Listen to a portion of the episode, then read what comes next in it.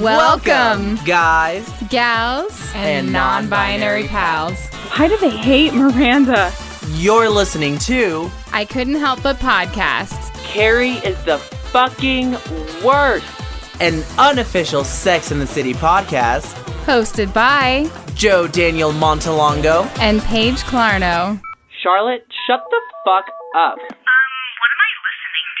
Sick. Oh my God, I think I got that burp right at the beginning. It was Hello, a weak ass burp. Okay, no, try that. again. Hold on. Uh, he's going for it. wow. Ooh, that was spicy. impressive. no, usually it comes from like the heart, and this one just like came from my Esophagus? yeah. Yeah. You know, like when you sing, you're supposed to sing from your diaphragm and not your throat, because then you sound terrible. Yes. Yeah, like that was from my throat, not from my diaphragm. So I felt like I disappointed everybody, and I'm really sorry. I thought it was great. I'm in the bottom. But also, I'm not versed in burping, so Oh, bitch, I fucking love burping. it is one of my favorite hobbies. My best friend for like two years kept a track of every single time I burped in her face. Please don't ever burp in my face. I won't because it smells like shit. Thank like, you. It'll. Uh, did you read my famous tweet from two days ago? no. I said, "Dude, I burped and it smelled like Spaghettios." I haven't had Spaghettios since I was six years old. oh, I that was, I saw that today. That's so weird. I thought it was today. So It's algorithm. my apologies. And then it has that girl that Ellen dressed up as Nicki Minaj after Cardi B threw a shoe at her, and that little girl looks so mad. Yes. And I'm very mad at, at Ellen DeGeneres for thinking that that was a costume. That's fair. Also, that was a perfect picture to go along with the the text. Text picture matched perfectly. I enjoyed it. Hi, everybody. Welcome So to. I Couldn't Help a podcast where we talk about burps and Reno's number two Sex and the City podcast. Stop it.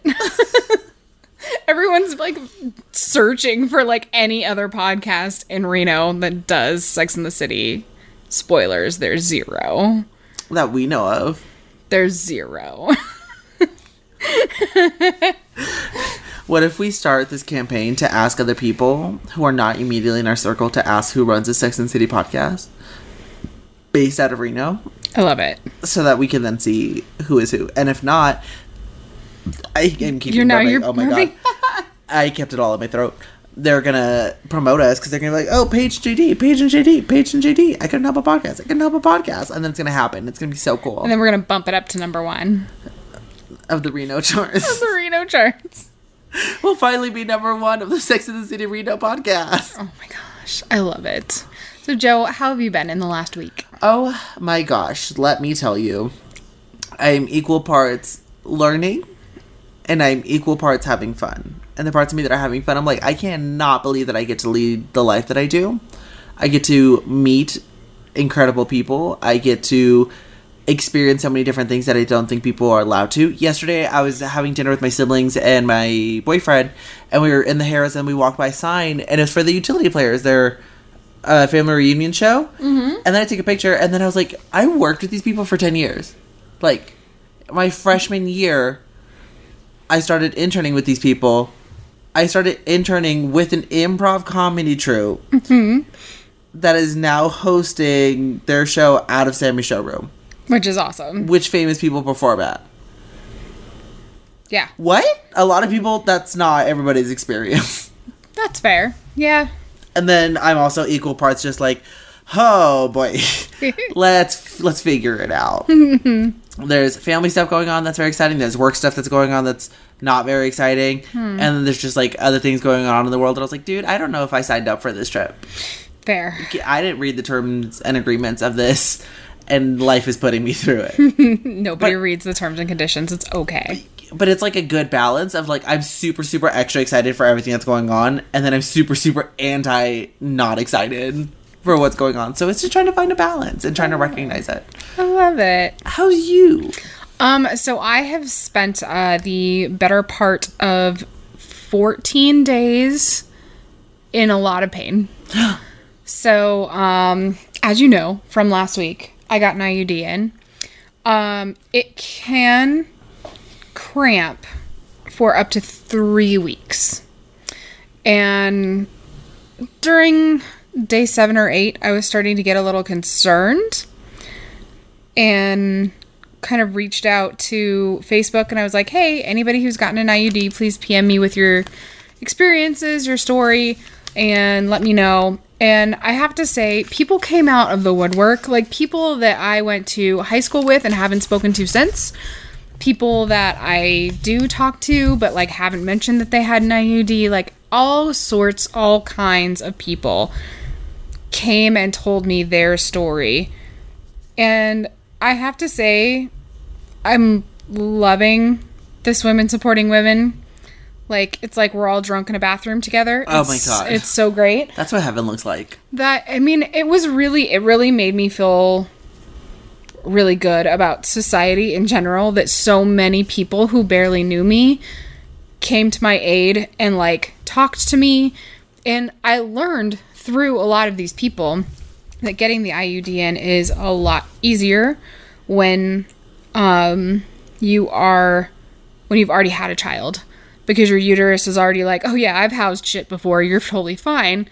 Because I haven't had a child yet, that's why I'm still cramping with the IUD. And that makes me feel better because they have to warn you, like literally right before they put it in. They're like, by the way, this could puncture your uterus. And so that's why I was like completely, I almost went full clueless. I'm like, I was totally bugging. That would have been the absolute perfect time, and everyone would have forgiven you for it. I was though. I was totally bugging. I was like, I don't know why I'm still in so much pain, and I'm worried that the sharp pains are because it's currently like going to just like come out of my uterus like alien style. And I was super, super concerned that everybody is like, totally, you're fine. Everything is totally fine. Um, I'm going back in for a checkup at the end of next month to make sure that everything is cool. But now that I know that there can be up to three weeks, I feel a little bit better about it. And also, I'm on my period, so maybe I'm just like, it's just it's just double timing. Oh, Man, yeah. and so oh, yeah, fuck. but it is not. And I have this is TMI time, so anybody can like skip ahead 15 seconds if they don't want to hear this. That's always the bit everyone says to skip ahead. That's so weird. Sorry. Like, if and you- now I've ruined the time. I know. I mean, if you want to, and start over. Sorry. Let's start. Uh, Now. now. Um, it's the type of cramping. It's not period cramping. It's the type of cramping that you experience right before you're about to shit yourself, and it's not pleasant and it's not fun. And it, I wish it was. It felt like normal period cramps. That'd be great, but it's not. It's scary. It's scary every time, and it's like coming in waves now. And so I'm like, oh dear God, I have to leave. I have to leave the room. I have to leave the room right now. Like earlier, I had to leave the room in the middle of your story, and I felt terrible about it because you were super into it. And I was like, I want to hear the end of this story, but also I have to leave. I have to leave right now. That's fine. I don't know what my story was about. It's okay, I can't remember, so it wasn't that good. but it was awful. So anyway, that's what I have been dealing with. Um, but it's gonna be okay. I'm sorry that your body's xenophobic. My body's just angry, like at everything at all times. Your body is a perfect metaphor for the United States of America. Yes. Yes, it is. Everything hurts and I'm dying. That's exactly what it feels like. America. We don't allow any foreign objects. and it's so terrible. But, anyways, let's get into this episode because it actually has good themes and amazingness, and I feel like we're going to have a lot to talk about. Yeah, it was so exciting. We were watching this episode, and then I was like, Paige, I think this is a good episode. Paige, like, this episode's actually good. It, and Wow. it is. And they, you know what? I feel like for the first time in a long time, they do the best that they can with the subject matter. Yes. They don't mishandle it the way that they normally do. it's not subject matter with, or it's not presented in a way that, like, I'm so sorry. I Now you're on a burping trail. I'm so sorry. This was my fault, America. This is so disgusting because the people who are like, "Oh, a burp," because I know that burps can be disgusting for some people. At least it's not like a smell-o-vision episode or anything. Can you imagine? Let's do it. Oh my gosh, no, because then they would be like smelling my gas because you know. But um, the show wasn't presented like on a soapbox. It presented Right. the It was honest. themes. They had people on multiple sides of whatever the issue was, Mm-hmm. and it presented it really, really beautifully. And it opened up the conversation. There was still some more conversation to be had, Yes. but I will not judge it for that. Yeah, For in 20 of it, minutes they did what they could. and it being Sex in the City, where nothing is nuanced and everything's very much like a this is the way things are. Mm-hmm. Look at us. This show did it, Mm-hmm. and it took me for a trip. yes, it was gorgeous. It was great. So this was season four, episode eleven. Coulda, woulda, shoulda. The synopsis is. Miranda becomes pregnant while Charlotte doesn't, no matter how hard she tries. The actress Lucy Liu and Samantha do lunch. Later, Charlotte and Miranda have a falling out, which is completely out of order and wacky. I don't know what that's yeah, about. that's but all weird. I like the one that's on HBO. The yeah, read off the one that is actually on HBO. I can't see that far. Me neither. It says Samantha's obsession with accessories causes friction with an A-list client. It's Lucy Liu. Shut the fuck up. Carrie allows herself to take some grown-ass steps. Grown up. okay, scratch that. Carrie allows herself to take some grown-up steps, steps. with Aiden. Yeah. Charlotte and Trey discover the real reason behind their infertility, and Miranda is confronted by some life-altering news. Yeah, that's One, a little better. I cannot see that far, so that's a goddamn miracle. Hell yeah. Right. Two, I always think that I sound fine until I listen to myself talking and then I recognize how nasally I am. Mm. But it doesn't make sense because I don't even talk from my nose. I know what that means. I don't talk from my nose, so the fact that I sound so fucking nasally and I don't talk from my nose pisses me the fuck off. This is what my voice sounds like. This is stupid. I mean, I I there was a tweet that I did like a few weeks ago, but I was dead serious. Like I was out here getting ready for work and Ryan was in his room listening to a podcast like fairly loudly that I could hear it through the door. I couldn't hear exactly what was being said, but I could hear the two different uh voices and I was like, "Okay, like it's male, female." And I why is he listening to this? That female's voice is so annoying. It is so like whiny and like upset at the world. Like who would listen to that? It was this podcast. I was like, "Oh my god, who let me out of the house?" I I hate it. I need vocal lessons. I need to not be tone deaf. I need to be able to listen to what I sound like because this is garbage. And then people actually have conversations with me.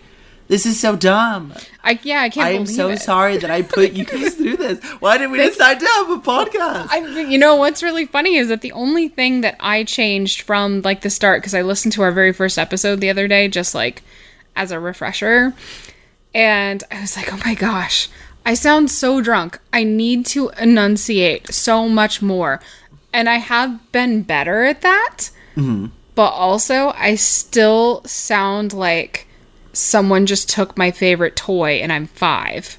And I don't understand how this happened, but like in my head, and I'm sure that everyone else hears it differently. Yeah. But when I'm listening to the podcast, I just sound like this. And everything's just like whatever, you know? And that's literally what I hear in my head when I'm listening. Let's do one episode where we take what we think we sound like and just exaggerate the fuck out of it. Are you just gonna be like, listen? Listen. Hi. I can help my podcast. Reno's number three Sex and City podcast. I'm Joe Daniel Montalak. And I'm Hayden. Perfect. I'm so. no one's gonna listen, but it's gonna be endlessly entertaining for us. So it's gonna be great. My voice is a mixture of like a Fran Drescher nasal speak mm-hmm. and then a gay's vocal fry. But neither one of them is done so like is done well enough to like okay, this is you're doing this on purpose. It just sounds terrible.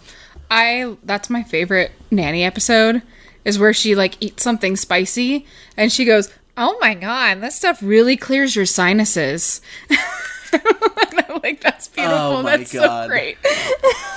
I because you were talking about enunciating. I can't enunciate.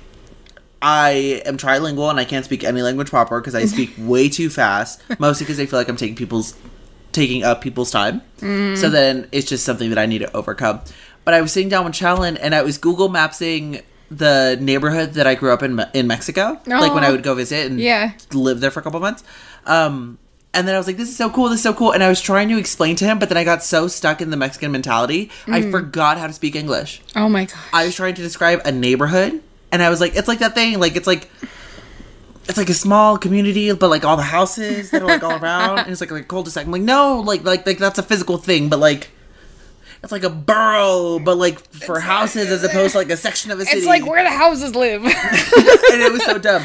I was trying to describe a fair because there's Mm. um, a giant park where they house like a a summer fair and then a winter fair, and it's so super gorgeous. Cute. And I was like, it's like it's like an amusement park, but smaller. no, it's like okay, you It's know when like you a go to the rodeo, street what's the part of the rodeo that's not the rodeo? And he was like, A carnival. the event center. I was like, no, no, no. It's like I love it. I could just see Challen being like, "You know the place where you could pick up the little baby chickens? Those what that place?" it is so dumb and every single time you get me talking about this, this has only happened about that about like mexican things i will forget what english words are Aww. and normally like in my process i think that i i've never considered it someone asked me like do you think in english or in spanish and i think that i think in english but i don't think in language i think in visuals mm-hmm. and i just connect together which is super cool that i had to learn about myself and then when I was talking about Mexico, I was thinking in Spanish, absolutely. So then when I wanted to say it in English, I couldn't think of the language. No. And I was like, what an awesome problem to have. Yes. This is so cool. Also, why the fuck can I not remember how to say neighborhood in English? I I had that when I was learning Spanish, like when I was actually at that point where, you know, I was taking 101 for the fourth time and it was finally sticking a little bit. Hell yeah. And I was hey, and I, my job was in a seafood buffet where I was literally the only one whose English was my first language. I say that not grammatically correct at all. um, and so I was surrounded by people speaking the language, and I was trying to learn the language. And I got to the point where I was thinking in Spanish, Yes. and there were words in English that I had to seriously go, wait a second, hold on, what is that word? Because you get to the point in learning Spanish where you learn words that are not easily trans transferable. I can't even speak anymore in Yeah, any see? language, but like they don't they don't immediately translate into English. Yes, which is also a problem that I have talking about Mexican things because I know mm-hmm. exactly what the word is in Spanish, but I'm like, but it doesn't translate well Right, yeah. often, and that's usually my problem. That's fine. But then knowing what a fucking fair and a goddamn neighborhood are, there were more options, but or more things. But those are Right. the two that I remember. I was like, how? What? How? Why? Yeah, why does that you're happen? like, what is my thing? Like, there's nuance in language, and there's just being a dumb asshole. But they say that you're you're really good at, in a different language once you start thinking in that language, as Mm-hmm. opposed to like thinking in your native tongue and then having to translate. yes, and that's totally And that's how I know I can't speak either language because I don't fucking think in a goddamn language. I think in hieroglyphics. that's fair. How did so we get here? We're talking about my nose. I don't think yeah. But if? Okay. Okay, all right. What if I talk like this? Do I sound less nasally? I don't know. We'll have to listen later. I'm not gonna listen to it. No, I can't. You're do not. it. You can't listen. You don't listen. I do sometimes, and I do. It depends where my podcast schedule is. If I'm like ahead of the game and I only have like three in my playlist for the day, And I'm like, okay, I'll listen to ours. But then if I'm like 16 behind, like I was today, then I was like, hmm. you, I'm so sorry, I don't have time. I love I'm so sorry, me. I don't have time to listen to me. I'm so sorry, me. That's understandable. Okay, who should we start with? I feel Let's like start with maybe Samantha. Yeah, Samantha. Samantha. I'm Samantha. I'm Samantha. I have sex with everyone. Samantha had a potential to have such a good plot line. And then they dumped her down because everybody else got too good of a plot line. Ev- yeah, everybody else had a whole lot of heavy shit happening. And so I feel like they had to make it light with Samantha and they couldn't make it about sex. Right. So it had to make it about fashion. So she's lusting after a Birkin bag. I should think of the mom from Elle Woods or from Legally Blonde. Hmm. And she's like, "How about a nice Birkin bag?" And she just gets a weird level when Elle's like, "I want to go Yeah. to college or I want to go to Harvard." And they're like, They're like, "How about you don't? How about, how about not? how about a nice Birkin bag?" And it is so fucking funny. This is terrible. So she is starting to do business with Lucy Liu of all people. Lucy Liu showed up. Lu- You know, here's the thing. Back in this at this time period, getting on this show was a big deal. And so I don't blame Lucy Liu. I feel like if Lucy Liu could go back in time, she would not be on this show. I think sh I think she still would. Yeah? because I think it's still like a great guest star role to have, Hmm. and I don't mean any disrespect to Lucy Liu. I love Lucy Liu. I want more things for Lucy Liu. Well, that's what I'm saying is that this particular, like, this didn't need to be Lucy Liu, and I think that she would have been like, uh, listen, can we give me a little bit more to do in this episode? As opposed to Because she was underutilized. I mean, g- Lucy Liu has Is always. always. underutilized. Yeah, except for Set It Up. She was great. Did you Oh? I did it. Oh, you have to watch Set It Up. It's so cute. I did it. I don't know. I because it was in my list. It was in my queue. Mm. But the second that something I want to do is in the zeitgeist, it moves down in my list, Fair enough. and it's not active. It's not me trying to say like, "Ooh, everyone's talking about it." I want to be alt. It just starts going down. I was like, "Oh well, it's getting all this hype and cool. I'm gonna go do like this other thing real quick, and then I'll come back to this Hmm. because I don't want to join it when it's in the middle of everything because then the conversations are too much." Well, it's over now. The hype is over. Yes, so, so I probably go, So go back to it because it's great. I think it is one of the best romantic comedies because it encompasses everything and without pandering. That's what everybody's saying, Yeah, it was. I, I thought it was fantastic. and I love That's me. Who's in it. Um, it's Lucy Liu, Lucy Liu. Taye Diggs. Whew, That girl yeah. who can do weird things with her ears. Sure. And then that dude. And then that white dude his who was Powell? interchangeable. I'm not gonna lie. Greg Powell, Gavin Powell. No. He I'm looking was in Scream Queens, and he fucking killed it in Scream Queens. And then it was also, I believe, Glen, Glen Powell.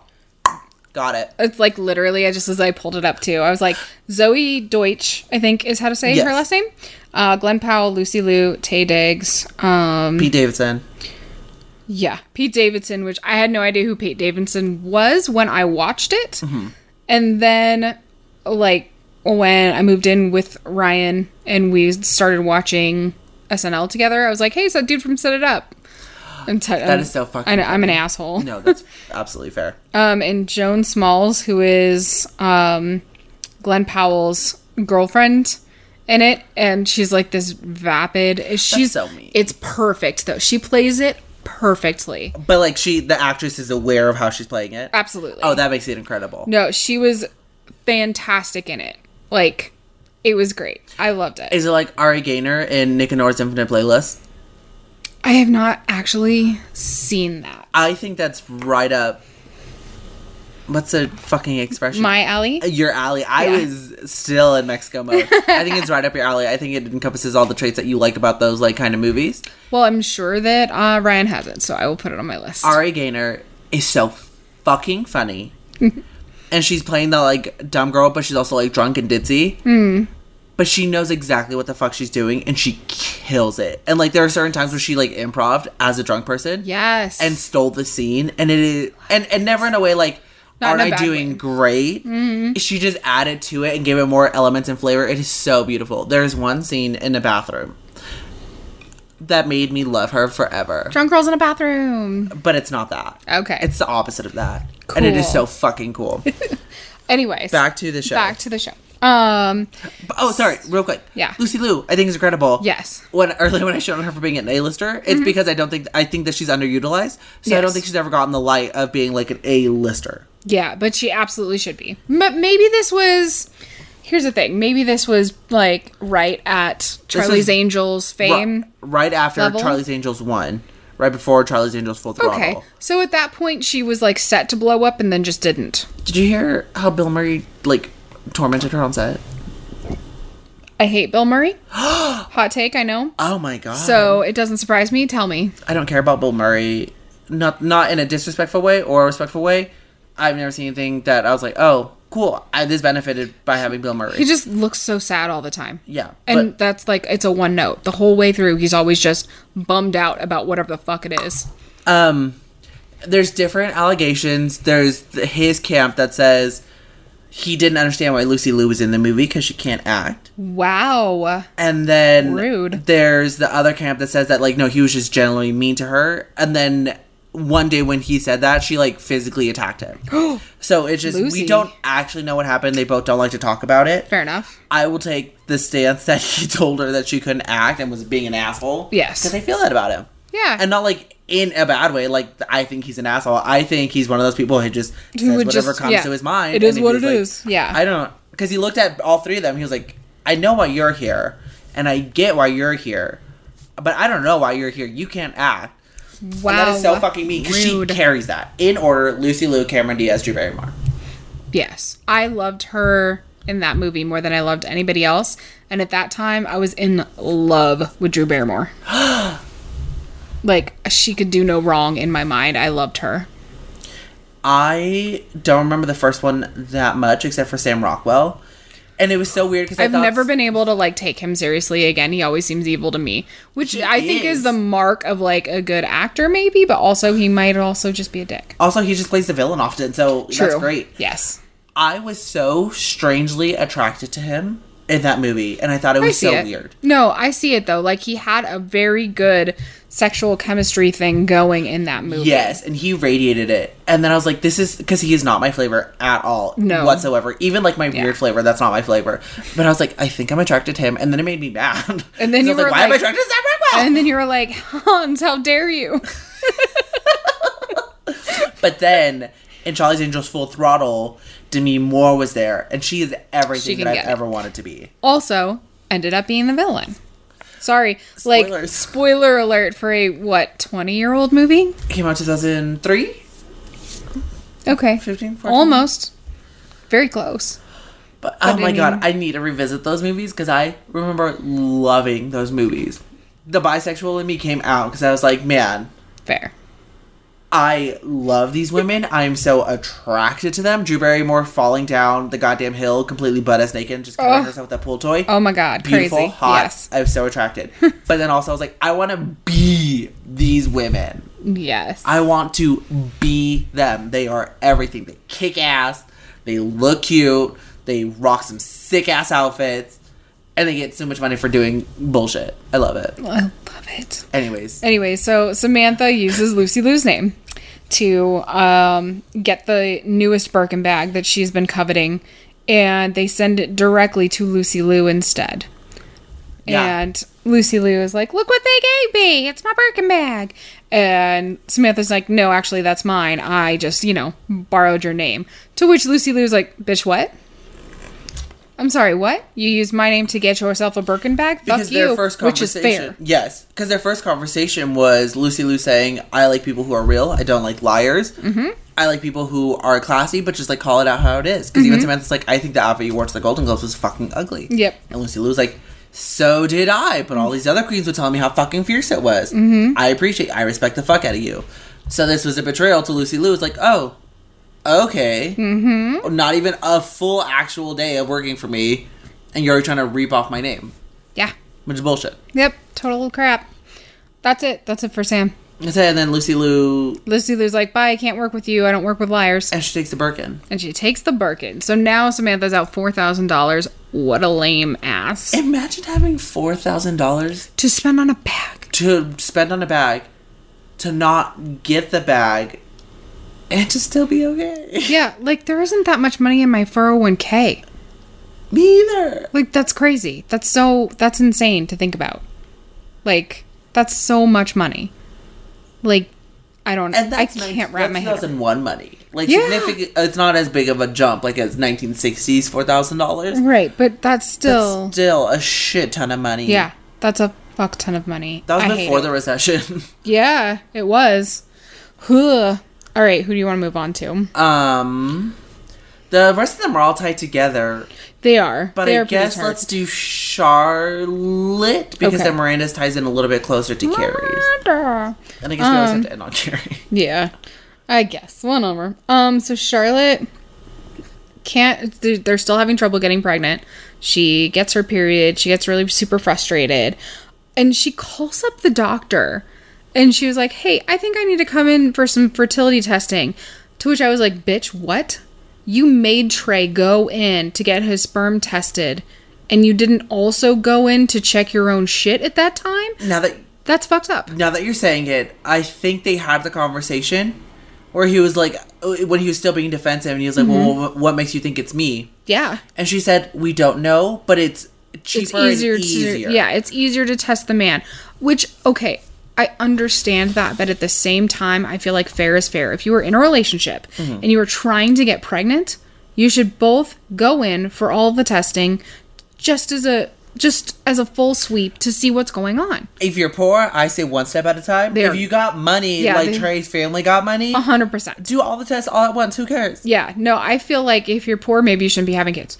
Like, like just revel in the fact There that you can't have. There them. are levels there. That's fair. there are There are super significant No, like political, social. Oh yeah, no. I'm making. levels there. I'm being funny. I swear. seriously. like I'm not. Like yeah. Don't don't come for me. I want to let you have your joke, but I also I- want whoever's but listening. But that's true. Yes, and this is gonna come out when I'm famous, and they're gonna be like, I can't believe they said that. Yeah. I want to let you know that I'm aware of the aspects that that carries, but in this moment, it's Yeah. a joke. it's a, yeah. No, I was gonna pull it back. oh, I'm sorry that I man jumped ahead. Next time on, let me finish the podcast. but no, I I feel like personally, if I couldn't get pregnant, like I don't know that I would even spend the money to go in for testing. I would feel like it was fate telling me that if I wanted to be a mother that I should adopt. And that's me personally. That is absolutely mm-hmm. not what everyone in the world should do. I just feel like I'd be like, you know what? Maybe this isn't meant to be. But also, now that, like, we talked about last week on my ultrasound where I could have sept- septuplets, I guess, then I don't really need to worry about that on my end anyway. I don't know. But yeah, it's it would be like you said, if you were just swimming in money, mm-hmm. absolutely go in and have both of you tested at the same time. Don't be a dick, Charlotte. But yeah, if money is an issue, it is easier to have the dude tested first. However, if the female has had any sort of like problems, I feel like she should be upfront about that Yes. and they should talk about that first. Yes. Because, like, let's say that, like, he's just fertile AF, like, doesn't seem to have a problem, whereas she has irregular periods or, you know, certain things are wrong or not wrong. That's fucked up to say. Yes. Um, I'm gonna pull back again. But like, if things have been unusual, like irregular periods, she should be upfront about that. They should talk about that. They should. She should go into her gynecologist without testing per se, but say, "Hey, is this thing that I'm experiencing going to affect my fertility, or how might it affect my fertility?" It's a question that's super easy to have at your annual with your OBGYN, and so that you can educate yourself on what your next steps are. And for someone like Charlotte who wants to have a baby, I figured like that would have already been a discussion she had Yeah. even before Trey. Yeah, way she's before. like every single time she goes in, she's saying, "How do I look? How Mm-hmm. is everything? Is my body okay?" She's also a person who takes care of herself, so I can imagine that. Mm-hmm. So this just coming out and like surprising her felt kind of weird. Yeah. And but to be fair, um they tested her like blood and her antibodies and that was anti-sperm and there's no real way to like track that. Right. That's It's a it's specialist it's not like thing. yeah, it's not like you have your period and the period's like, "Oh, sperm are awful" as it shoots out of you. Like that's not how that works. My period would say that. I know. but like that's the type of thing that cannot be anticipated. And that is the sort of thing that like if you're balls ass rich, why aren't you testing that? If you want to have a baby, then like that is your first step. If you try for like 2 or 3 months and you didn't get pregnant, then you go in. You go in and you talk to them mm-hmm. and you have those tests done. Like I just it bothers me so much when people have money and then they neglect to take care of their health because I can't even imagine. I have good insurance. I am trying so hard to find like a doctor that works for me that I would be so thrilled to have enough money to throw at a doctor and to have them fucking listen to me. It would be amazing. It Yes. would be the best. That is tip top white privilege right there. Is rich white privilege, I should say. Yes. Because if you have all that money, and this is not me coming for rich people, this is me coming for people who have that privilege that uh, the rest of us are dying to have. if you have that much money, Kim, you're a people are dying. Kim, people are dying. Trey's a doctor. His Mm-hmm. family has a bunch of money. Charlotte seems like she's well off. Mm-hmm. Why would you not constantly be checking in on yourself, making sure that everything's okay? Yep. And it's I, I'm gonna jump around in their kind of story a little bit just because it does bring in something super weird. Hmm. The and you brought it up too the like whole adoption thing or like fate telling you something. I think that there are definitely times where you maybe it's just not the right time mm-hmm. and you don't automatically have to jump to it but i think that also ties in with the whole doctor thing how so many people just expect everything to happen naturally because like just that's the narrative that we've always been forced. Hmm. Once you fall in love once you get married everything is going to come super easy. A baby comes immediately after. And so you wouldn't check. You wouldn't Yeah. check with your doctor because like it's not that hard to get pregnant. We is the narrative that we have been told this entire time Yeah. especially when things are right. Yeah. so we're like well we're not going to tell my doctor that we're getting pregnant because my doctor has nothing to do with it. And then it also then leads it like well if you can't get pregnant naturally let's do in vitro. And charlotte that's an option presented to her Yeah. looks so terrified at that. Which, like, if you can afford in vitro, fucking do it. yeah especially like the the natural quotation marks natural way isn't working out for you. Mm-hmm. so yeah and you still want to carry this baby yourself. Yeah in vitro seems like a good option. And me coming from a male perspective and me a male who doesn't care to have children in my life so i understand that privilege too. I don't have that connection. Why that would be such an issue? And then i'm mad at the narrative that your children have to come from your own body and blood hmm. and that adoption is never presented as an option it's presented as a last resort. And that bothers me so much because charlotte we find out her body produces all this anti-sperm antibodies. Mm-hmm. So sh- there's a 50% shot that she can get pregnant. Mm-hmm. And then she acts like it's the end of the world which she's allowed to feel upset that the way she viewed everything was going to happen isn't working out for her. They never talk about adoption. That's not even brought up. And the way she presents it is like that would that wouldn't even matter. She doesn't want it. And that is so sad. And then jokingly i'm gonna jump to miranda's story real quick. Mm. Miranda's pregnant she's gonna get rid of it she's gonna have an abortion and then someone as a joke says "Sh- miranda why don't you give your baby to charlotte Yeah, then that's Steve also says just- it, and I'm like, that would be beautiful. That would be so beautiful. Aiden, sorry. I was yes, like, you're Steve right. You're right. You're right. Yes, I'm so sorry. That just threw me off for a little bit. I was like, wait, did we so find sorry. out? I No. thought I missed an episode. no, I'm so sorry. Um, but that presents it, and there's like, no, that could never happen. I was like, wait, actually, That's if that would- Miranda doesn't want a baby, yeah, and Charlotte does, and Miranda is willing to carry that baby, because also it's not up to Miranda Yeah, to yeah, have yeah. Mm-hmm. to be like, I don't want to carry a baby, but I'll carry a baby for you, whatever. If they'll do that, why wouldn't that be an okay option? yeah, that would be a beautiful option. That'd be a gorgeous option. Yeah, like- imagine. And And, it- it's not presented that way, and that stresses me out. And that, um, and I'm not mad at the individuals who feel that way. That is the narrative that we have always been forced, but I am so done with it, and it is so damaging to several relationships that I I can't understand why we're still so like. We want children. We want it. We want all these things. But if they don't happen the way that we have planned in our head, then it's valueless. Then we don't want it. And I mean, I can I can speak a little bit to that. If I was going to carry a child in my womb, which is a little crowded right now, so no. Um but I there's something so I didn't feel this way until uh, my dad died. When my dad died, I had this like semi obsession with not forgetting him and for trying to find traits of mine, physical and emotional traits that ro- that I got from him. Mm-hmm. You know, I would look at my hands and be like, "No, I have my dad's hands. Like this is him. This is how I'm going to remember him. He had a freckle right here. The shape of my eyes are the same. Like the color is the same. Like I had this like biological necessity to take stock of it. Mm-hmm.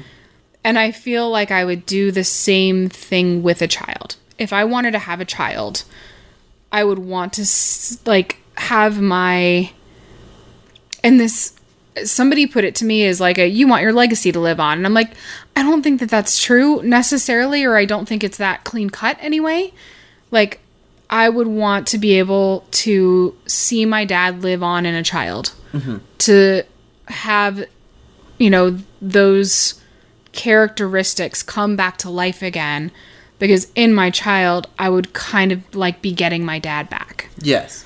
and that doesn't necessarily like make it right or make it whatever but i can see the emotional draw Right. that she has to wanting to have a child naturally and for it to be of all things like them so that she could give birth to a baby and you know for lack of a better term have her her legacy live on. I think that if i was if i was in a relationship if i was ready to have a child i would absolutely want to try naturally first. But i also like even though it would be a secondary option. I mean, I always, when I grew up, I was, I never thought that I would be in a relationship anyway. and so I was always like, well, it's going to be amazing. I'm going to adopt. Like for a while there, I was like, in order to work on my writing, here's what I'm going to do. So I'm going to buy a house. How I got a house without having a job first, beyond me. But anyway, I was like, going to buy a house. And then I'm going to be a foster parent and I'm going to foster all of these children and it's going to be so amazing because like they go off to school, I work on my writing and then they come home and I take care of them and it's going to be this beautiful thing and like we're all going to fall in love and I'm going to adopt all of them. Like I had this whole like thing picked out in my head and it was like beautiful. And so in that respect like I would have no problem going, "Oh, okay. Well, you know, if this well is empty, I'm pointing to my stomach. if this well is empty, then I would absolutely want to bring joy to a child that is already here. Mm-hmm. And I think that it's not mutually exclusive. Like I think that she's initially like about it because she's like, no, no, like I wanna, I wanna have my, I wanna do this on my own. I wanna prove that my body and what it's biologically meant for can make it happen. Mm-hmm.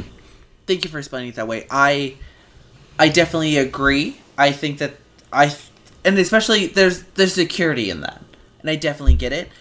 I'm more upset about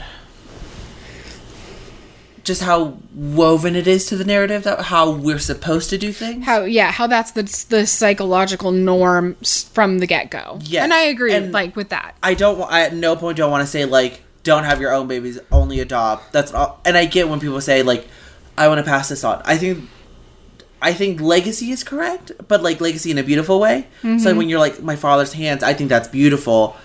And I think that there are a lot of people who just have their like natural babies of blood for dynasty. Like they're carrying on my name, they're carrying on what this family means, and that's why I'm like, That's a that's little, a little that's that's a little that's wacky. different Yeah. and also if your child ever gets sick or anything it's significantly easier to like do a liver transplant or like Right. bone marrow transplant or blood transfusion because obviously you know where the source is that you can tap into that. Right, exactly. so i definitely get it. I think it makes things a little bit easier. Mm-hmm. It's just the rest of it the rest of it.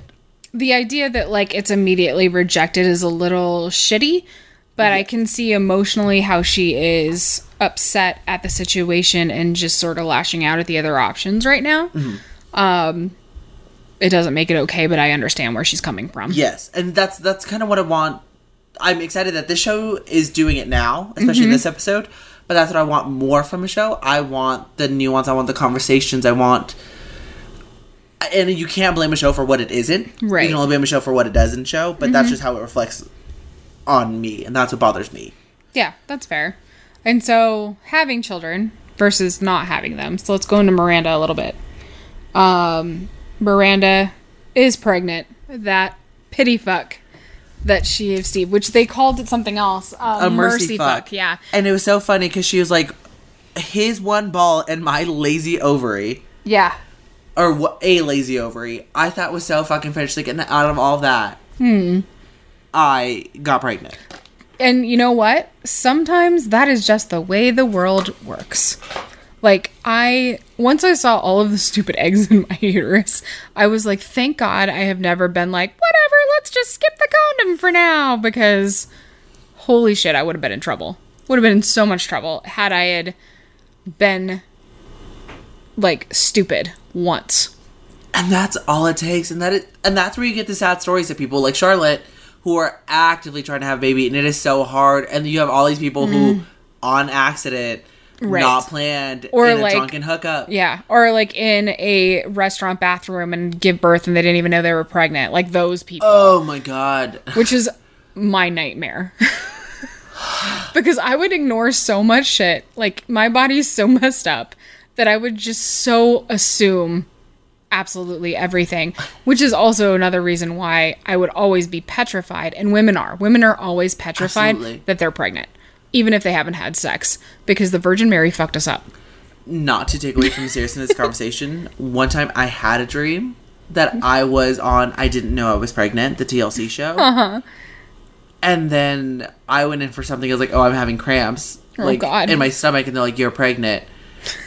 Oh my god. Me having a penis and no Right. vagina anywhere or ovaries in my So system. C section, obviously. Me being super surprised and like the genuine reaction is like, I didn't know that I was pregnant. I didn't know that I I had a uterus. could yeah. get pregnant. And it was wild. I feel like the world would be a much different place if men could get pregnant.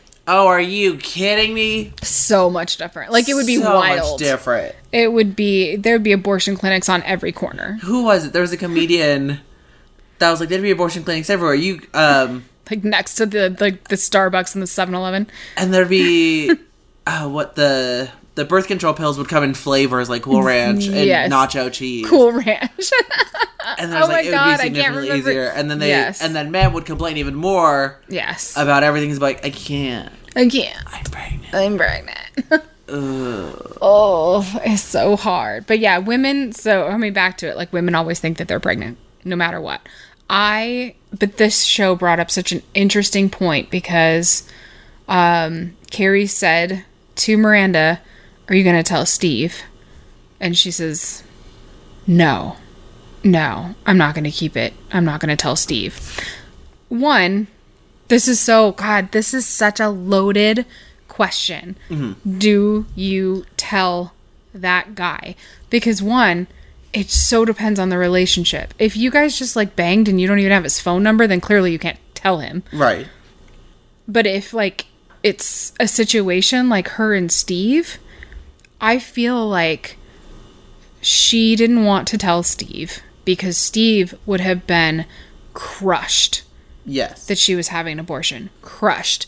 And I feel like that's a in this situation, not in every situation, but in this specific situation, Miranda and Steve, she if she had gone through with it, it would have been the right thing to not tell him yes. because it would have crushed him. It would have made him so upset that he had a baby, could have had a baby, and he lost it.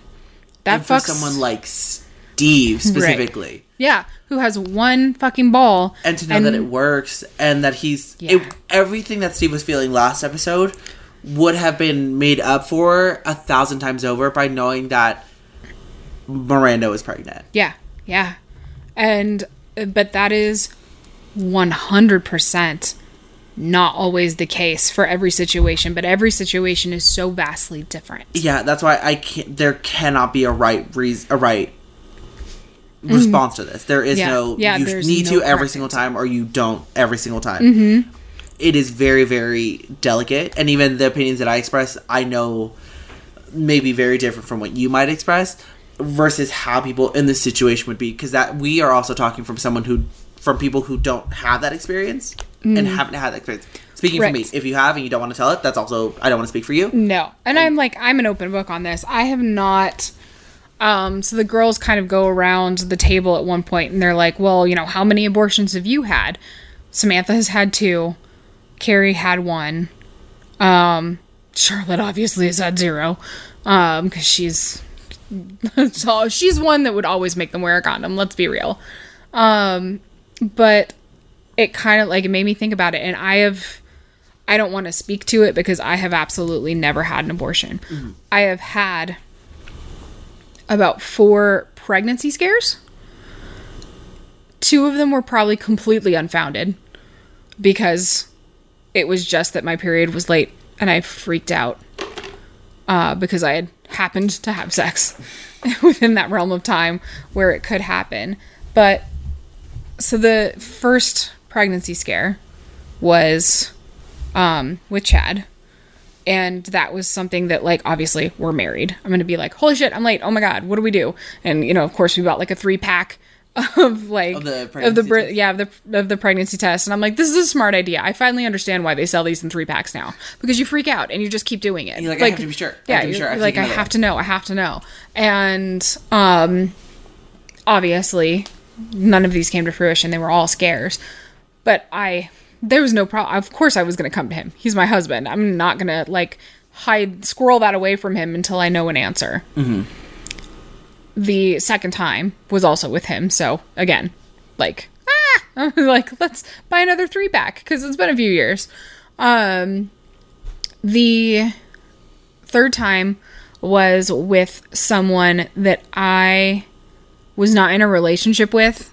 Like I was just sort of like being casual and we'd we'd used a condom, but because I was late, I was like, "Oh my god, it broke. It broke and we didn't notice."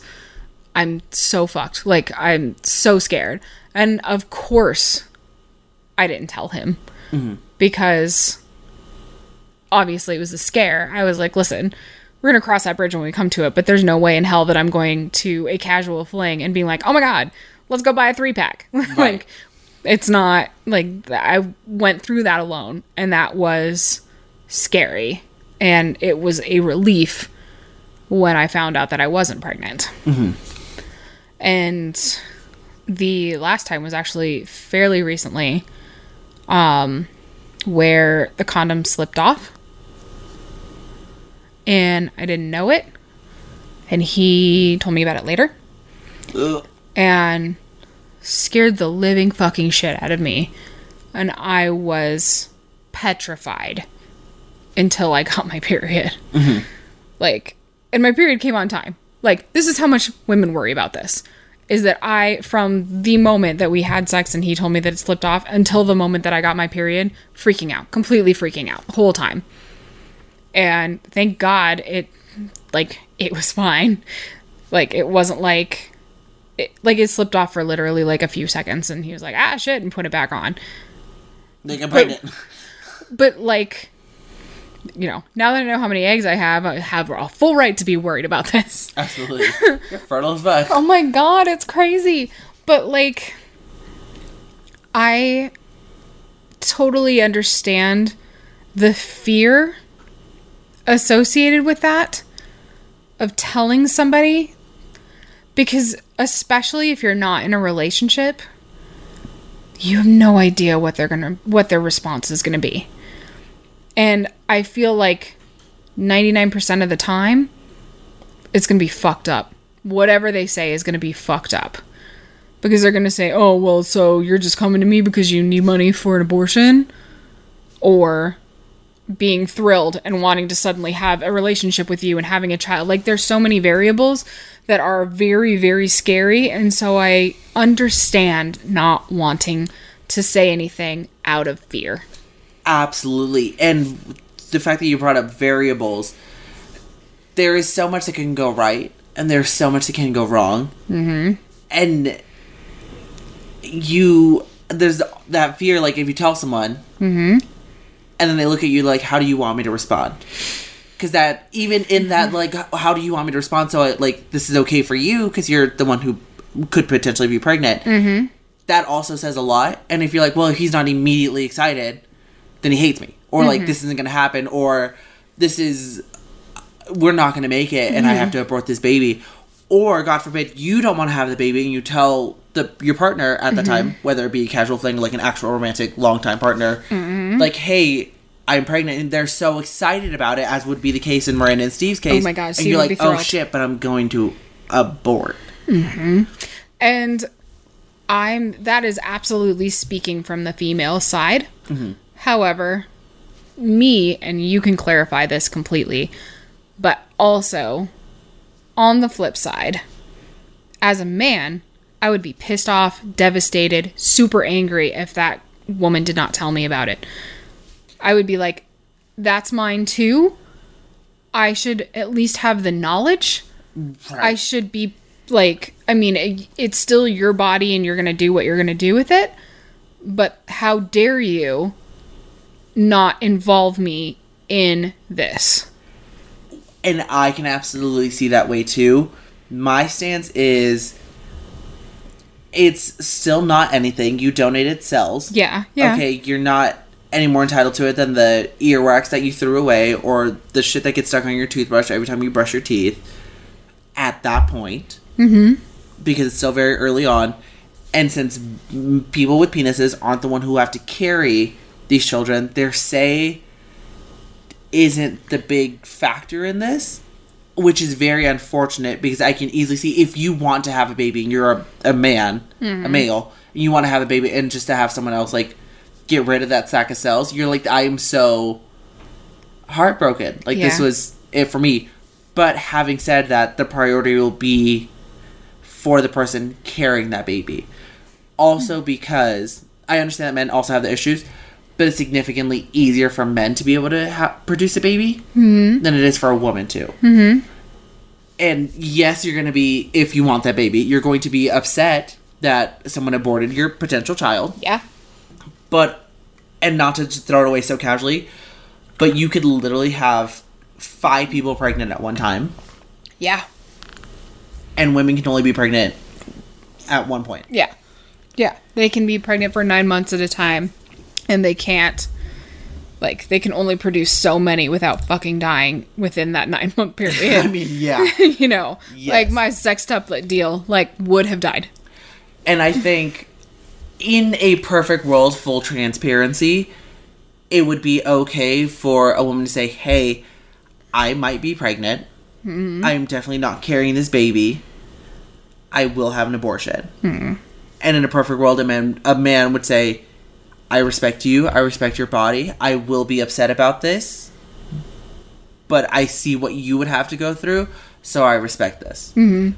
that's not i think that there is a one in a million a billion chance that that would happen Yeah. that conversation would be Right. and because of that i don't think it is necessary to tell your male partner if you're pregnant and having an abortion Yeah, that's fucking heavy. And it is so heavy Oh. and once again case by case basis Absolutely. i saw it on scandal did you watch did you get uh no. Kerry Washington got pregnant with the president's baby As you do. aborted it and didn't tell the president Oof. Oh my god! And like it was just And a he moment, found and out, she's like, yeah. "This is my body. I get to do what I want, and it is not any of their fucking business." And I was like, "You're right." But then he finds out he's like, "You aborted my baby," and he loves her, so he took that as like a You don't love me thing. yeah, like a you you don't want to do this with me. This is not where your life is. Hmm. And he could also be correct. And y- Yeah. if you find out, it is going to be so difficult and hard. And men males are entitled to that anger that they have. Mm-hmm. But yeah, it's it is fucking it is heavy, doc. It's really heavy. Like it's so I so see it from the male perspective, from the scariness of the female perspective, because especially like this day and age, I feel like there are so many guys out there that don't even want to call it a relationship. yeah, and they're doing everything. They're doing all the things. But once you they're still like it, inviting her over and like cooking her a steak dinner and like fucking her all night. But like once called out on it, oh yeah, I really enjoy our friendship. Ah! Bitch, do other do your other friends suck your dick like that? Like what? That it makes me so frustrated, but also it it puts modern day women in a really poor predicament where they feel like they're never really in a relationship. They're just getting fucked with or fucked around. And of course, in that situation, I would be like, I don't owe you jack shit. You won't even call this a relationship. yeah. So why should I tell you about any potential anything? Like, if you can't even call a relationship a relationship, you're sure as hell not going to raise this baby uh, or, like, even well at that point. And then that's a whole ass other level too. If If you bring it to term. Well, yeah, if the female wants to carry the baby, the man can't say, "Hey, I think you should get an abortion." Yeah. I mean, he can. I mean, he can, but free that- speech and all. that doesn't mean but it's gonna like, happen. Yeah, but that doesn't mean and he doesn't get the say on it. Mm-hmm. And and then what a shitty place for a male to be in mm-hmm. to then have to care for this child that they didn't want. Yeah. And how shitty for that fucking child. Yeah. And then in this situation, I would say, hey, female carrying this baby, maybe don't try get try try, try don't comma try again later with someone else. Mm-hmm. Yeah. But I also cannot police women and tell them what to do. That's not my responsibility, nor my job, nor whatever. Mm-hmm. But then that's the flip side where then I'm like, oh shit, that's so shitty for the male Yeah. and for the baby. Mm-hmm. But then there are women who's like, no, I can do it by myself, which is absolutely fine. And sometimes they will involve the man, sometimes they will not. And they're just like, I, this is my baby. You can be in it if you want to, and not, no problem. Mm-hmm. Who was it? There was someone that sued a male sued a female celebrity because they were once a couple, mm-hmm. and he sued her, and he has the right to her eggs. It was Sofia Vergara, Sofia Vergara and her ex husband, I did not hear about that. That is bananas. What happened? because they were a couple, mm-hmm. and then she froze her eggs, and they mm-hmm. did the entire like thing as a couple, and then sh- they got a divorce, and then I think it was Sofia. I'm very very confident it was Sofia Vergara, um, and then she is now with whomever, but he sued her and won for the rights to those eggs that were frozen because they did it as a couple, and like legally binding, legally contracted. He also gets a say in that, despite it not being his DNA. I just that is looked it so up. It is Sofia Ver. Fucking That's weird. wild. That's wild. But like that's then that's his way in of being like, well, I got Sofia Vergara DNA now. yeah, and that I mean that's that's fair, I guess. But that's also so wild to think about. Like, uh, it just it boggles. Oh my mind. god. this is so crazy. Everything about this episode and about like keeping a baby versus not keeping a baby versus abortion, which like I don't think we should even like skim the surface of. Right. Like There's honestly, so, there's so, so many because I. I could have arguments for days. Like that's the only quote unquote political thing that Mm-hmm. I will talk about is like abortion and pro life versus pro choice and how bonkers all of that is. yes. But I don't like I we're not gonna get into it on this podcast because this podcast will never end. Yes, and the the conversation will never end, and that's what makes it so hard versus people who are pro life and pro choice. Mm-hmm. And then we didn't even bring that in. Is if you are in a couple and one of you is Is pro choice pro-life and one was pro choice? Yeah. that's gonna fuck up some dynamics. Mm-hmm. That is so weird. And then you bring in Unless you both want to keep it and then it's fine. That's fine. Yeah. Good for you. Good. I'm glad. But um, like, uh, what was I gonna say?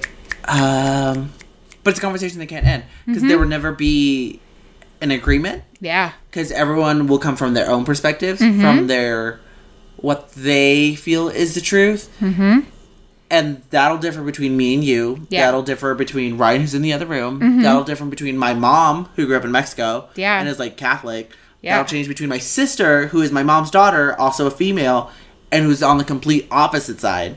It's crazy. And then there'll never be like a I see things your way, you see things my way, because we're talking about potential life. Mm-hmm. And that makes it so hard. That's what makes it so fucking difficult. And it, it, it's upsetting because there is no right way for anyone. I feel like everyone loses yeah. unless you both agree on one thing. Yeah. Whether it be to one abort or keep path. Yeah. and then you bring in outside factors like Carrie, Mm. where she's afraid to tell Aiden that she's had an abortion because she's afraid of his judgment. Mm. Let's get into that. Let's dive deep into that because I hate women who can't shut their fucking mouths. oh my god! I'm just gonna put that out there. Like, it's not her secret to tell. It is That not. is my number one thing. yeah, Carrie. So Miranda obviously doesn't want Steve to know her prerogative, her choices. And she should be respected. in her best friend. Yeah, and she confided in Carrie and said, "Please, please, do not tell anybody. Like, I don't want Steve to know." So, what does Carrie do? She opens up her big fat mouth and tells Aiden because she has to. No, you didn't. Aiden, who is close to Steve, they literally run a business together and Yeah. seem to be really chummy chummy. Mm-hmm. They're hanging out, playing basketball together. Mm-hmm. So uh, they're, they've got to have some level of closeness. Well, they they became friends back when all four of them were like coupled up Yes. and they remained friends after the breakup and they opened that bar together. Like Yes. they are probably best friends. I'm gonna go out on a limb wa- and say they're best to friends. go that far, but I was like, Yeah. you know what? I, we don't know anything about them. We- yeah, we If it really don't. affect the women. Yeah, but they are clearly really good friends to open up Yes. a business together. so Carrie betraying her best friend by telling her boyfriend. Yep. I think there are ways you can say, "Hey, I'm going through something right now. Unfortunately, it's not my secret to tell, but I'm stuck in this very weird place, and I'm very sorry." Well, and all she needed to do was say, um, I'm just really worried for Miranda. She's having a hard time right now and I'm super distracted. I'm sorry. And that's, you didn't, you can absolutely leave it at that. And you have four other friends, or three other friends, mm, two other friends. Sorry, because Yes. Two of counting the as friends. Carrie, Yes, yeah, yeah. excluding Miranda. You have two other friends that you can talk about this with. Yeah. You don't need to talk to Aiden about this. you don't need to talk to Aiden about this. And then Aiden even mentions it because Carrie says Miranda's pregnant. She's getting Mm-hmm. an abortion. And Aiden, but you can't tell her. So I'm not supposed to tell anyone. Aiden's like, Yeah. oh my god, then why did you tell me? yeah, and he Which says. I feel like you trapped me, which she did. after she says it's Steve's baby. Yeah. And then Aiden's like, what the fuck? I can't say Yeah. anything about this. Yeah. So in this context that we assume that Aiden and Steve are best friends, Aiden now has to keep a secret from, From his his, best best, friend. friend, It's fucked up. Mm-hmm. about a super specific topic that even in the discussion right now we have said is very, very complicated Yeah. and has different layers and levels to Mm-hmm. it. And she, he has to now keep that information that he didn't want assigned for. Mm-hmm. That is so fucking upsetting. And Carrie did it. And Carrie keeps talking Yeah. because now she's like, oh, wait. I had an abortion. Will he think badly of me? So I have to keep giving more information out there to see how he's responding. Yeah. Which also is a trap and fucked up. Yes. And it Yeah. is so fucking mean of Carrie to put people in these positions. One, Miranda for sharing her secrets. Mm-hmm. Two, trapping Aiden with this information. So Carrie can see how the world thinks or views her. Mm-hmm. Yeah. Because she's awful. She's a horrible person. And you can be a flawed character. You can make mistakes. That's obviously fine. But time and time again, Yeah. Carrie has proved how little she cares about other human beings when they don't directly affect her. Mm-hmm. Yeah, And she- even if someone else is going through something, Carrie's like, oh shit. Imagine how this affects me. Yeah. I know. It's like th- That's a shitty character. like throwing gasoline on an already blazing dumpster fire. and it is so upsetting. And Aiden has a right to be upset. Miranda has a right Absolutely. to be upset. And then they just deal with it in a weird way because Carrie tells Miranda that she told Mm-hmm. Aiden. Yep. And she's pissed. Miranda's pissed, but then like Understandably. in the scene they kind of get over it right away and the way carrie presents it Mm-hmm. it was miranda you had me bogged down with all this information i had to share it with someone else Which is bullshit. and i lied to aiden because i'm afraid of what he'll think yeah. But this but your abortion isn't about you, Miranda. Let's talk about how Let's it's about how affecting me. Nerd.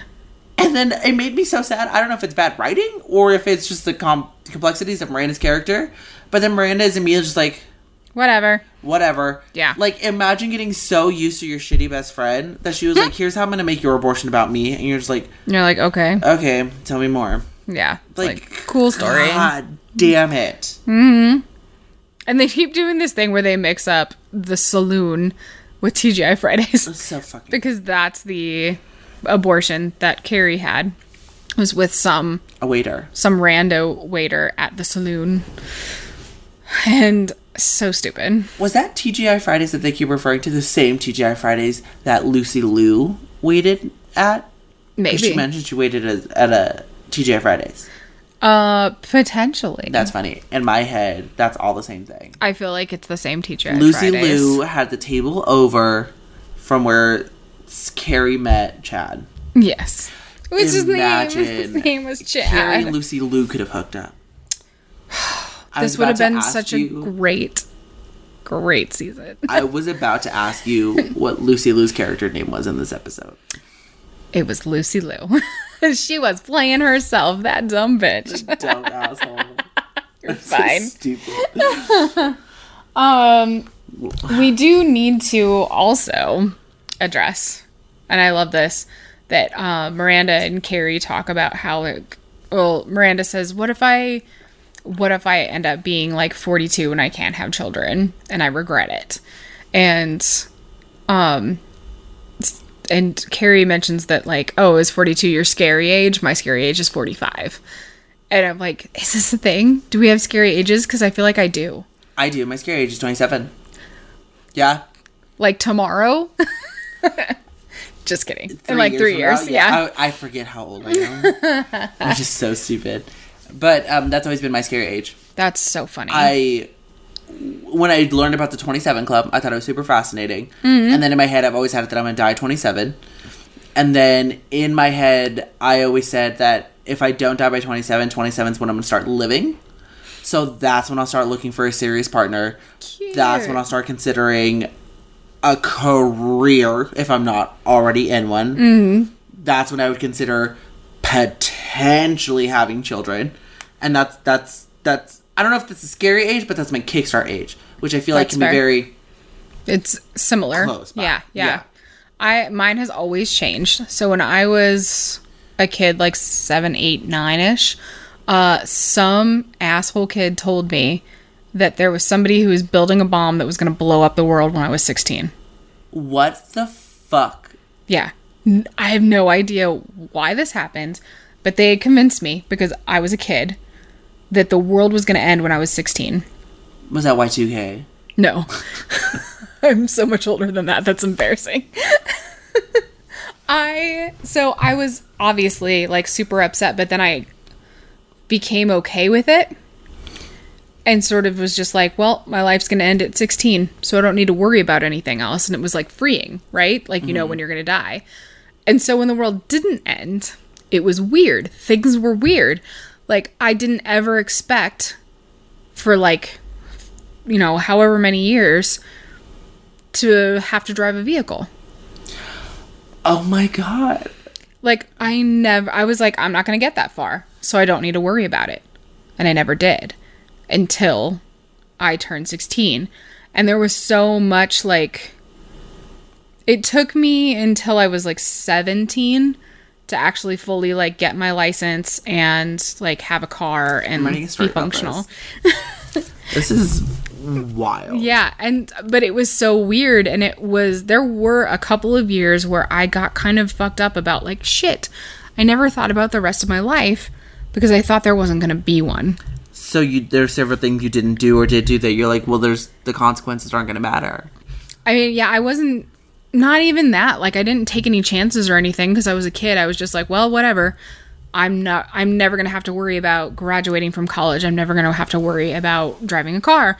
I'm never going to have to worry about a career. Like I don't need to worry about anything because there's no time left. And so I was just like, well, whatever. I'm just going to ride it out. And so once that happened, I was like, shit, shit. I don't know what to do with the rest of my life. I had, didn't think about it for years because I thought I was going to die. Thought everybody was going to die. And so once that didn't happen, I was like, fuck, I'm so far behind on my life. What am I going to do with it? And had to like kickstart myself again and be like, shit, okay, what am I going to do? And then my um my next jump age was 30 because in the generation that I grew up 30 was the um like you need to be you you you're an adult at 30 essentially. Like when you're in sixth grade they're like well when you're 30 you're going to have a career you're going to have a house you're going to have kids you're going to have the whole thing because you'll be 30 and I started panicking about turning 30 when I was 24. I had a quarter life crisis early. and I'm not kidding when I tell you that it lasted until I turned 31. I was panicking so fucking hard. It was so emotionally scarring to like know that I was old and that I hadn't accomplished anything. And we set these goals up for ourselves. We set ourselves up for failure. Yeah. But it also is like re what's the word? Reinforced by the rest of the world saying like, "Oh, have your shit together now." Mm-hmm. I was like, the best time to have your shit together was yesterday, so you start today, so you can have it by these times, and that is so fucking weird Yeah. And unnecessary. Everyone travels at their own speed. The hardest all the compass you'll ever need. I, yeah, that's not how it's presented. and it's not and i did like i thankfully am not stressing because i'm just in this very big void where i was like well either i'll die or i live okay well i'm still gonna enjoy myself as much as i can right now and that's just a process that i keep on hoping to get forever mm-hmm. and i think my new age turned it to 35 yeah. but i'm still trying not to like think that i have an age because i'm like i don't think i'm gonna die at 27 anymore but that's I know. But then there's that sneaky suspicion. I'm like, oh, because I'm over it. Now I'm hmm. definitely gonna die at 27. So then it just gets more annoying. But I'm like 35, and then I was like, you know what? My siblings are six and a half and then seven and a half years older than me. So once they once they kickstart their life, is when I will consider it. Because like someone was like, when are you gonna have kids? Blah, blah, blah. I was like, when are you gonna get married? It's like, my brother's 31 years old. 32.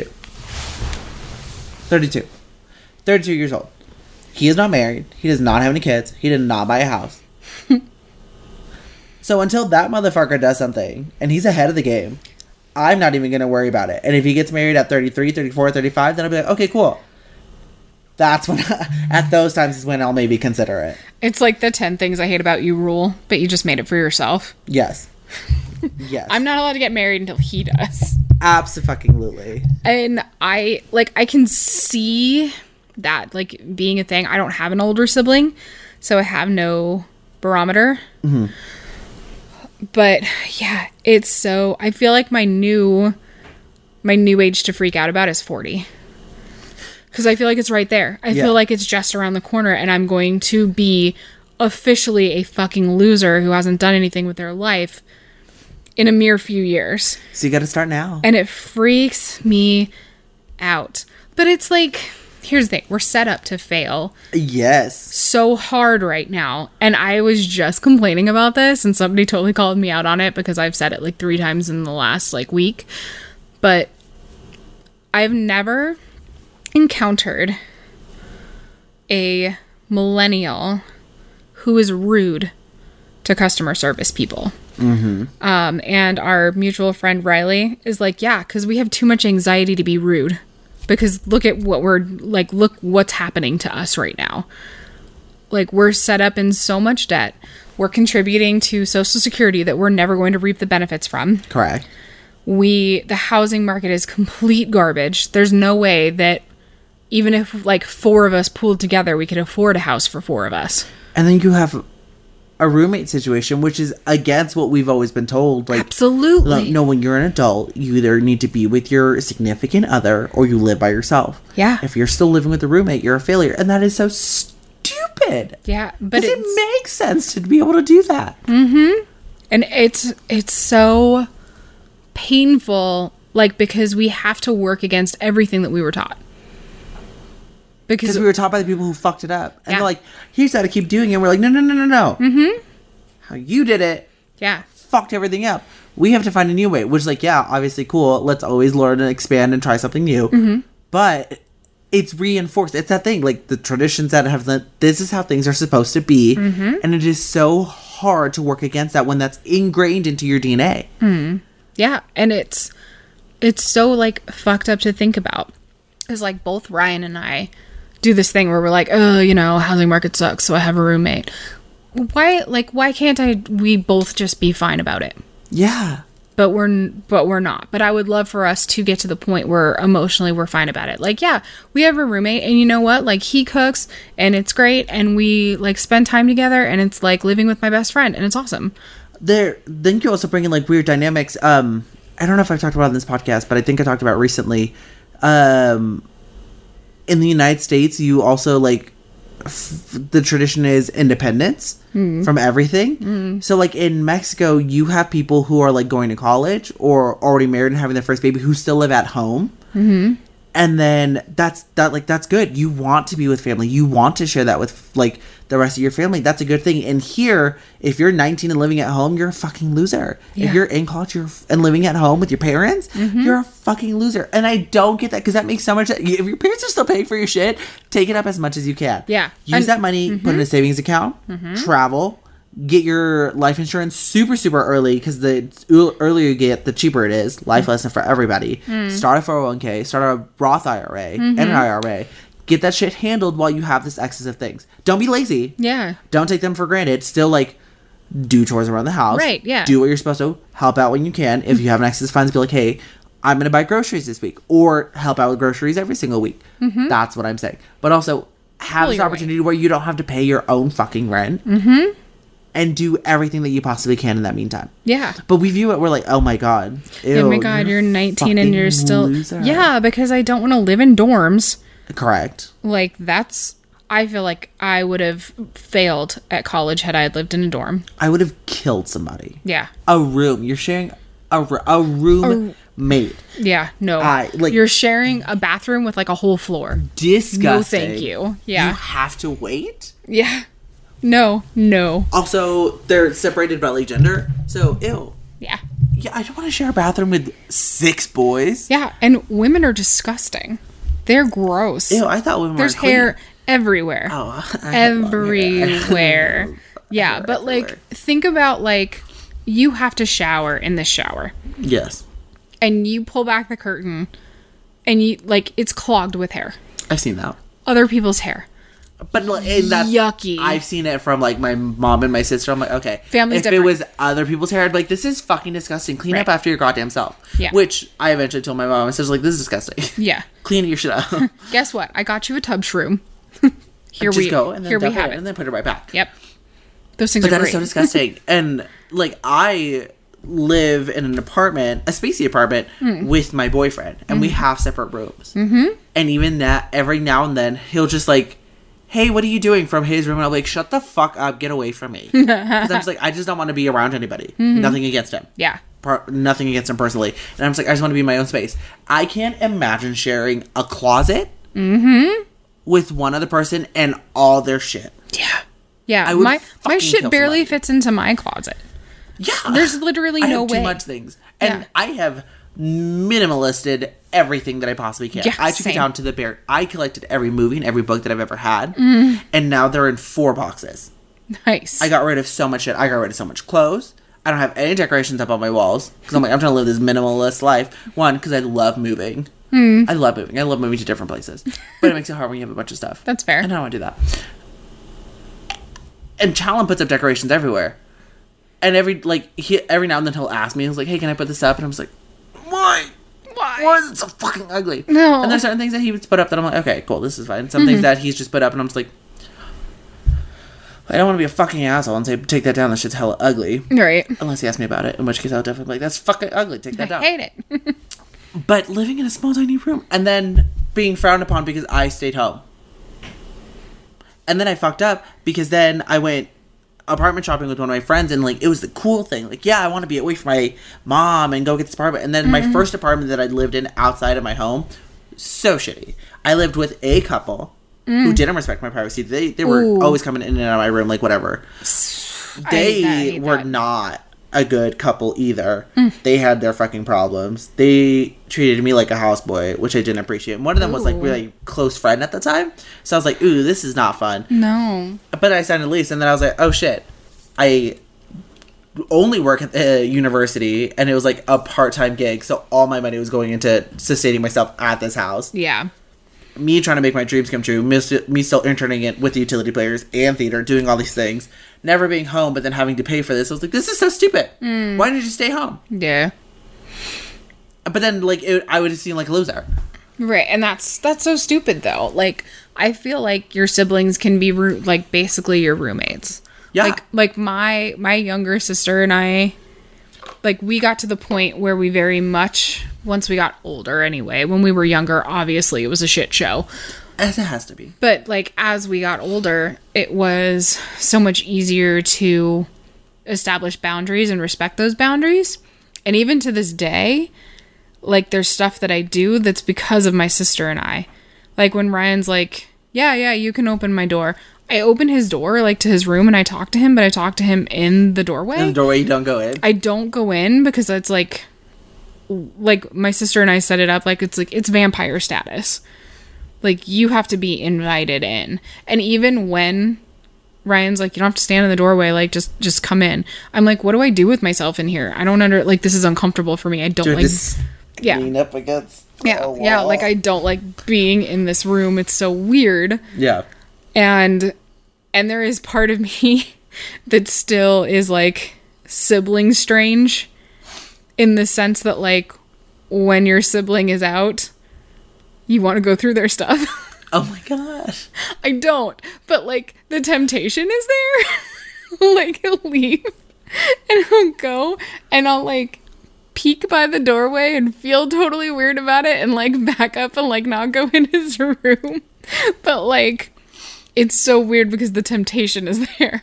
But that's just because of my sister and she would take shit from me and so I would go into her room to find my shit. That's absolutely fair. Like I cannot tell you. I just stopped wearing lipstick in high school because she would borrow my lipstick, try it on, and then jam the top back on without rolling down the lipstick. What the fuck is her problem? Ruining She's it. a goddamn demon.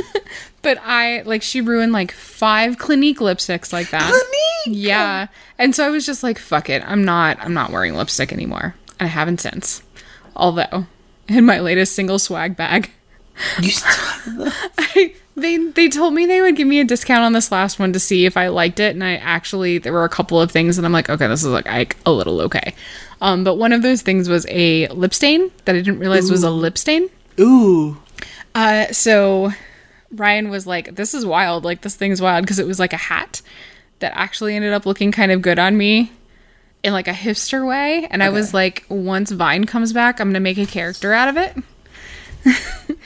and but and he's like you should try on that that that lipstick and i was like okay let's try on the lipstick and tried it on and like you know was being funny with like the hat and the lipstick and then i went to take the lipstick off and it wouldn't come off and i panicked Uh, it was the worst i have no idea where that I was going with that but yes no, I just love. That's what the show is.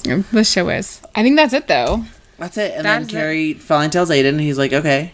Yeah she That's was like fine. don't tell steve she's gonna tell him that she's keeping the baby And she keeps the baby. Yes. Charlotte shows up because they had Charlotte and Miranda had a little argument, mm-hmm. and Charlotte's mad that Miranda's doing this to her. Miranda's like, "This isn't about you. It's about me."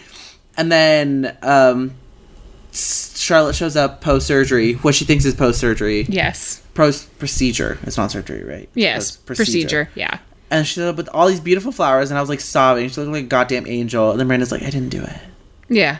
And there's a moment where you think Charlotte's going to slap her across the face or something, and then she turns it around and goes, We're going to be, we're having a baby. we're gonna be aunts and i almost started sobbing Yeah. i didn't realize how much I, how much i had invested in this You- because and that's like how well this this, episode episode, went yeah. because i was in it and the second she was like we're gonna have a baby and charlotte's like tearing up and crying i was like oh my god if i start crying right now i'm gonna be so mad i haven't cried this hard since the Dog's Way Home Ugh, I don't want to hear about that. it's, It's- everything it's, you think it's gonna be but it's good Homeward Bound 3. That's what I i've never seen be. homeward bound but It's basically the same thing. but it's anti-police. It features a same-sex interracial couple in a good light. Okay. It's pro pitbull. It is pro veterans affairs while still being anti-capitalist or anti-establishment. okay. And it goes there. And the dog is voiced by Bryce Dallas Howard. And it taught Okay, me fine. that wolves aren't dogs. No, no, they're not. I thought they're the same thing. Also, I don't know what a wolf looks like. There's a scene where wolves come out, and I was like, "Those are just bigger looks like a- dogs." My sister's like, "Those are wolves." I was like, "How can you be sure?" She's like, "Those are fucking wolves." Yeah, no, you can't tell the difference. When we were driving to Boise, um, it's Boise. Boise, Sorry, I had bosses who were from there. Like, it's Boise. listen, it's redneck Reno. I said it. That's what. it. Yes, yes, this is correct. anyways, we were on, on a trip to Idaho, and, and um, like the, there's a coyote that like ran across the road in front of us, and my friend who's driving is like, "Ooh, coyote, get out of the way!" And I'm like, "That's a fucking coyote." I've never seen them before in my life. I've heard them What a a million coyote times, look like? but I was like, I thought that was a stray dog, and I was like, "What the fuck are you doing out in the middle of nowhere, kid? Get home!" I hope you're That's Bryce microchipped. Howard trying to run home. I ca- I don't know the difference between a wolf and a coyote. I know I still don't know the difference now, but I know that I don't know the difference, which is something that I never knew that I didn't know. Um, wolves aren't dogs, but they're still canines. Okay, cool. Get that. What the fuck are foxes? they are a cross between a cat and a dog. I feel. That's what they said in the movie. Yeah. I, that doesn't help me. Are they feline? No, no, Are they it doesn't.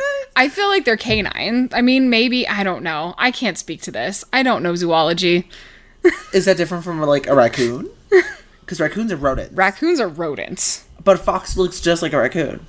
Have I ever seen a fox in my life? Am I making this up? Okay. What next the fuck do animals look like? next episode, we're gonna go to a zoo. We're gonna find a zookeeper. No, zoos make me so sad. and we're going to we're gonna get some information on this. In fact, So, foxes belong to the Canidae animal family. Mm-hmm. Are these all foxes? we're looking this up. It's one of. Okay, these are all foxes. I definitely thought there was a coyote. In oh my there. god, the fennec fox I want. They're so cute with There's their different giant kinds ears. yes. The fennec foxes are so adorable. this is a goddamn raccoon. I mean, it's ugly. I'll give you that, but it's not a raccoon. This is a raccoon. that is a raccoon. I don't know what animals look like. we don't know animal. Welcome to our zoology podcast. I know kinkajous. I know cassowaries. I know lions. Are Or those Pokemon? I posted a tweet and it made me really laugh. And I was like, I whenever I get down, I just remember that my fighting style is equivalent to a cassowary. That's a giant bird. It's like an ostrich. Okay. But it has really sharp claws and it has bones sticking out of its head. And it uses it to carve holes in the ground, but also it will fuck you up with it. Yeah. And I'm like, that's my style. I'm either gonna go head first and just headbutt the shit out of motherfuckers, or I'm gonna scratch the shit out of somebody. I was about to say something that I wasn't supposed to. Uh-oh. Oh no, I don't know where that went from. Oh, All right, let's yeah, let's wrap this up before we say are something lions offensive. canines? Are they felines? They're felines. tigers. Felines. Okay. Yes. Mitochondria is the powerhouse of the cell. Well, that, that that we know for sure. Okay, we gotta go. I gotta go figure out what the Right. fuck a fox is. This is. is so terrible. All right, tune in um next time when we do it in order. Surprise. What? I'm just like I'm like I was totally gonna be like where we're recapping on season four episode twelve. I don't know the name of it because and I closed the book. far. Fuck me. Fuck me. Anyways, thank you has been a again for listening. Before we go, however, we need to shout out um our our new Our super fan. our new Neil, favorite You have a super fan. Yeah, Neil, you better step it up um, because Amanda Rieger is super hitting it up. She's so cute. Um, she's very funny. Follow her on Twitter at Hot Buttered Rat. She's so great. Um, love her. She's she's very funny. Um, and we as a group love her very much as well. Yes, without embarrassing her, she Yes. sent both of us independent messages of each other that were very, very beautiful. And she Very mentioned how much she likes us as people, Yes. and how much she likes the podcast. Yes. and she's going to be a future guest, so I cannot wait to have her here. Yes, it's going to be exciting. Um, so yeah, if you want to follow us though, uh, we are at the namesake of the or not the namesake. I'm gonna switch that back. Pretend like I didn't say anything. Um, taking it back. We the we swear on Chanel was on this particular podcast that we didn't address, When which is Carrie awesome. wants to tell Aidan, he's like, "You, she cannot, you cannot tell a secret to anyone." He's like, "I swear," and then she grabs her Chanel. She's like, "Swear on Chanel." She's like, swear on Chanel. So ah, we were like, roll credits. At We Swear on Chanel on Instagram and Twitter. Yep, I couldn't help a podcast on Facebook. yes. Or you can email at us at I couldn't help a podcast at gmail.com. Yes. Leave us a review, Absolutely. rate us, Yeah. talk to us independently. If you have thoughts that you want to share with us in an adult, respectful manner, Yes. feel free to contact us. We always want to start that conversation. Mm-hmm. for sure.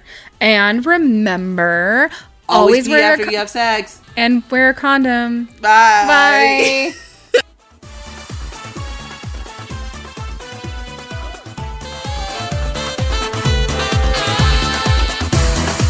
It's not stopping. It's not stopping.